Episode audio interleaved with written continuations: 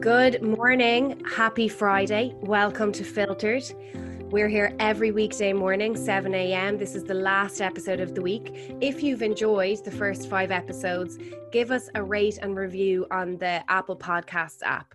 It really helps us to stay in the charts. We're delighted to have been number one in the business charts this week the more we stay in the charts, the more we're discovered. Um, so the rates and reviews really help with that. It takes 20 seconds and it will be so appreciated.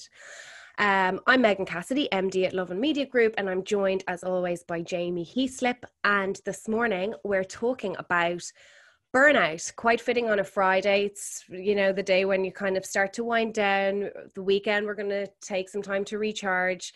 Um, so burnout is something that it's hugely topical at the moment. And what i always um, compare it to jamie is almost like driving a car in first gear endlessly. Yeah, yeah. And what happens when you do? So what happens when you? Are, sorry, I'm I'm busy in my my morning kind of notes and stuff. Um. So what happens when you put the foot to the floor in a car and you stick it in first gear and you rev the crap out of it? You know what I mean? It'll eventually break down. Um, mm-hmm. Apologies for anyone on listening purely on the audio and you hear the banging in the background. My next door neighbor is renovating her house, so apologies. But um, yeah, it's it's you can't you can't do you can't keep the foot to the floor on anything without doing long term damage. And um, I think you know we we talked previously about how you kind of manage your season, whatever your season is. You know what I mean, and, and how it you know there's busy periods in it, um, not so busy periods, and a case of finding that that uh, kind of that balancing point for you and, and how you're able to to find your way back to it after a, a real busy period where you've kind of you have dialed up uh, you know certain priorities or, or, or whatever it is um, i think that's really really important because like burnout is a it is a thing mm-hmm. um you know it's and and i know we've talked about compound effect and, and, and the power of consistency. But when you think of like chronic stress and having high cortisol levels, high, you know, adrenaline burning the whole time, having crap sleep, uh, compounding on that, like that builds up over time where you, you suddenly feel like, you know, it, it suddenly just get overwhelms you as such. That t- it goes past this tipping point, and that doesn't happen. The thing is, that doesn't happen overnight. That's a that's a build up of of either bad habits or bad situations where you, you don't let yourself have the the reset button that's exactly it and i think when you're trying to identify or diagnose burnout um i think what's really crucial in it is that humans are well equipped to deal with acute stress. And we are that's the way we're built. Um, it's a survival instinct. Biologically acute stress is fine. If there's one day where you're you're blood levels go up, your heart is racing, that's good. And adrenaline helps us get through it. It's that sustained long term stress that you were talking about that's insidious, that hacks away at your health. And there yeah. are so many scientific studies that say sustained stress, chronic stress is the one to be really scared of. So if yeah. your boss comes to you in the morning at nine o'clock and says you have to have this over by 12, and your heart rate goes up, you're uh, stressed, that kind of stress is fine and we should be equipped for it and we should expect it and we should learn how to manage it ourselves. But what we need to identify crucially is if we're chronically stressed if there's a low hum of constant stress constant not feeling on your a game starting to feel demotivated uh, struggling to get up in the morning, that's a, probably a sign of this chronic burnout that's become really popular actually in the last couple of years after an article that was written, I believe, by Anne Helen Petersen that brought it back into kind of the, the popular dialogue, uh, this burnout and identifying that. Yeah, I mean, like we'll go back to what, what I know is, which is like the sporting analogy. You know, take a take a, a rugby game. You know, there's you don't play one every single day of the week. Mm-hmm. Okay. And even training, there's not contact every single day of the week. You know what I mean? Um, but you play you like you you train hard, but you recover even harder. Okay, from, from from and so you're always like when you train or when you when you stress the body to a certain degree and you let it relax, it kind of grows back to a certain degree. You know, again, I'm, I'm half butchering it, but like it comes back stronger, for want of a better word, if you give it that chance to kind of recover. Um, and it gets used to whatever that new that new level is. Um, and and it's trying to find the like uh, the ways and means of how you find those little um, renewal type activities along the way um, and little ways of, of de-stressing or, or decompressing. Um, and it's been really really difficult for people over the last you know this year because um, you know, if anything, it's been foot to the floor since March for a lot of people. And, you know, it's kind of putting out fires, putting out fires, putting out fires. But we're, we're kind of a little bit down the road now of putting out fires and transitioning and all this stuff. And, and it's kind of like, you know, uh, managers, leaders um, have to realize that, okay, you know, you can call this wellness, you can call this building resilience, but it's what it really is is making sure that your people are, are at the core of your culture your strategy your uh, pillars and that you're looking after them as well. Um, and knowing that okay yeah they you, they might be flat out to the mountain we might have to hit a deadline or whatever but um, when there is a, an opportunity here to let them decompress or you know let them you know figure out let them like give them weekly goals as opposed to daily goals and and and let them figure out how they can best achieve that mm-hmm. um, you know what i'm trying to get at bringing them back to your people being at the core and how you manage their wellness and and that that's how you'll get the most out of them over the long term and not be constantly facing this this burnout yeah. And I think you're right that it's particularly poignant right now because we've had adrenaline getting us through. Um, as you said, we've been fighting fires since March.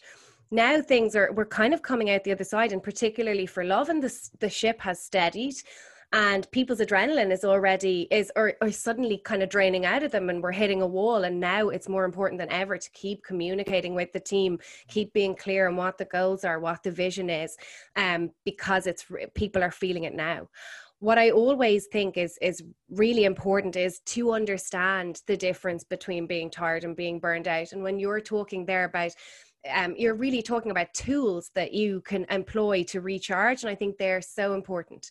I think how you can really differentiate it is if you're tired, a break will cure it.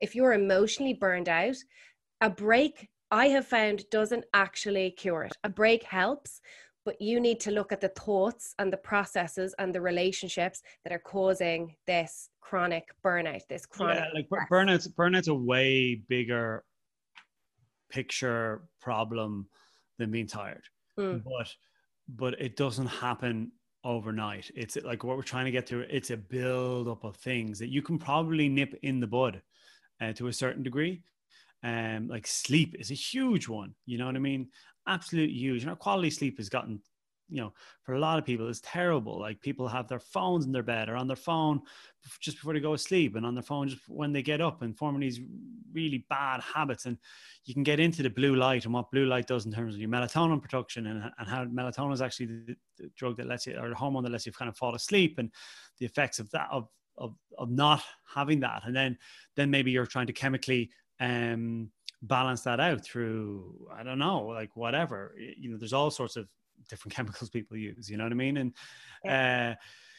uh, that can have a bit of a flywheel effect then you know what i mean mm-hmm. um but but you can you can make a small you can make small changes that will will steer the ship off in a much better direction than where you're going by just making small changes uh, yeah. uh, along the way yeah. And those bad habits that are contributing to emotional burnout can be so insidious that you can be burned out and actually not doing anything, not achieving anything, not being productive, and thinking, I don't deserve to be burned out. I'm not a CEO, or I don't deserve to be burned out. I'm not producing, you know, lots of amazing work every week. But actually, you can be emotionally burned out doing nothing because you're not sleeping, because you're spending too much time on your phone, because you've gotten to a point where you're so demotivated, or you have such um, negative thoughts that are just part of your day that you're not identifying that you are emotionally burned out without being an overachiever like you don't have to be an overachiever to be burned out so the things you can identify are your phone habits your negative thoughts i think are huge if you're the type of person that um, automatically goes to a negative thought before a meeting, for example, uh, around, you know, oh, I, I worry about what people think of me. No one thinks I'm smart. No one thinks I'm creative. No one thinks X, Y, Z. That is that contributes to burnout too. Identify those thoughts and stop talking to yourself like that, because that's when you can really start saying, right, I'm plucking those brain gremlins out. I'm managing my own thought processes because for me, thoughts lead to burnout, not action. That's the key difference. Too much activity makes you tired.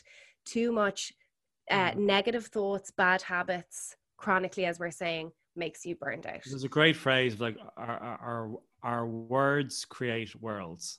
So, um, kind of being mindful of what your self talk is and what's it based on. Like, mm. is it rational? Is it irrational? Are these limiting beliefs? Um, you know, we we talked about the power of having, you know, your own board of directors for want of a better word you know in terms of kind of bouncing it off them. And they don't necessarily have to be people who are who like it doesn't necessarily have to be family members or close friends. It can be people who are kind of maybe a, a step removed for want of a better word. Um because sometimes that alternative perspective is um is important. And actually when it comes back to what we originally talked about, about balance balance in, in a really weird way is has a lot to do with your sense of perspective and, and how you're looking at this and from what direction you're looking at it. Um, and that and you got to factor that in. I mean, uh, some of the things you touched on there are how you are, you know, judging yourself relative to others, mm. right? And and for a lot of people, that's through social media. Which, look, let's be honest, half of it, if not three quarters of it, of what people put up is bullshit. Mm-hmm. You know what I mm-hmm. mean? you're you're getting a a a snapshot of a singular moment in a endless and that's if they post regularly this could be they could post once a once a week once a month you know what i mean and and, and so you don't know to get to see the full picture and, and i think i know people have said this a lot and it's been talked about a lot but like i don't think you can hammer that point home enough um, and it's very i don't know okay it's it's not that it's easy for me to say this but like we were we were slagging each other offline about how much older I am than you of all of six years, but um, but uh, but there's a generation uh, that only have grown up with just with social media being ubiquitous in their lives. Mm-hmm. You know what I mm-hmm. mean? Like for us, like you look at the iPhone. The iPhone didn't come online. The first one was what 2007, 2008. Yeah. Um, you know, Facebook really didn't hit home in Ireland anyway, or, or in Europe till 2010, 11, um, like really kick off. Um, Instagram, I think, was only invented in 2009 or 10. Look at you with all your computer dates. You're well, I could be, I could be getting them really wrong, but but in essence, like by the time I was 2010, you know, I was five years into my professional career, you know what I mean? And and it was like I was just like, oh, this is kind of cool what, what, what this is going to do, uh, or or what's happening, but we, we didn't know. So, and mm. and the reason this is fresh in my mind because every so often I look at my two year old daughter and I go, what the fuck is it going to be like for her in 15 years? Crazy. Like, like in in terms of uh, like is she gonna is she gonna have a car is she not is like this mad spaceship gonna appear or not or is it like she hits her phone or whatever the hell that it's a phone. Yeah. Um, she's to hit it and the car just pulls up as that it's part of some subscription service that she subscribes to every month and she picks it. You know, what I mean? like, yeah. But the, and kids as young as two are are equating scrolling with relaxation, and like I think that's really important and a key takeaway for this weekend. When you're scrolling and you're on social media and you're just consuming, consuming, consuming, that is not relaxation. You might do it to relax. That's not helping you relax. And, and let's and let's be let's let's be very frank about like th- those apps are built and designed by people to keep you hooked on it right? So there's a load of science and behavioral science behind keeping you on their platform because you might think it's free. It's not free. They're selling you. Mm-hmm. Okay. And that's a nice segue because on Monday's episode, we'll be talking about content diets and taking control of what you consume, not letting the apps control your content diet, control mm. what you consume, because it's so easy to get wrapped up in in an endless rabbit hole of the same content, the same yeah.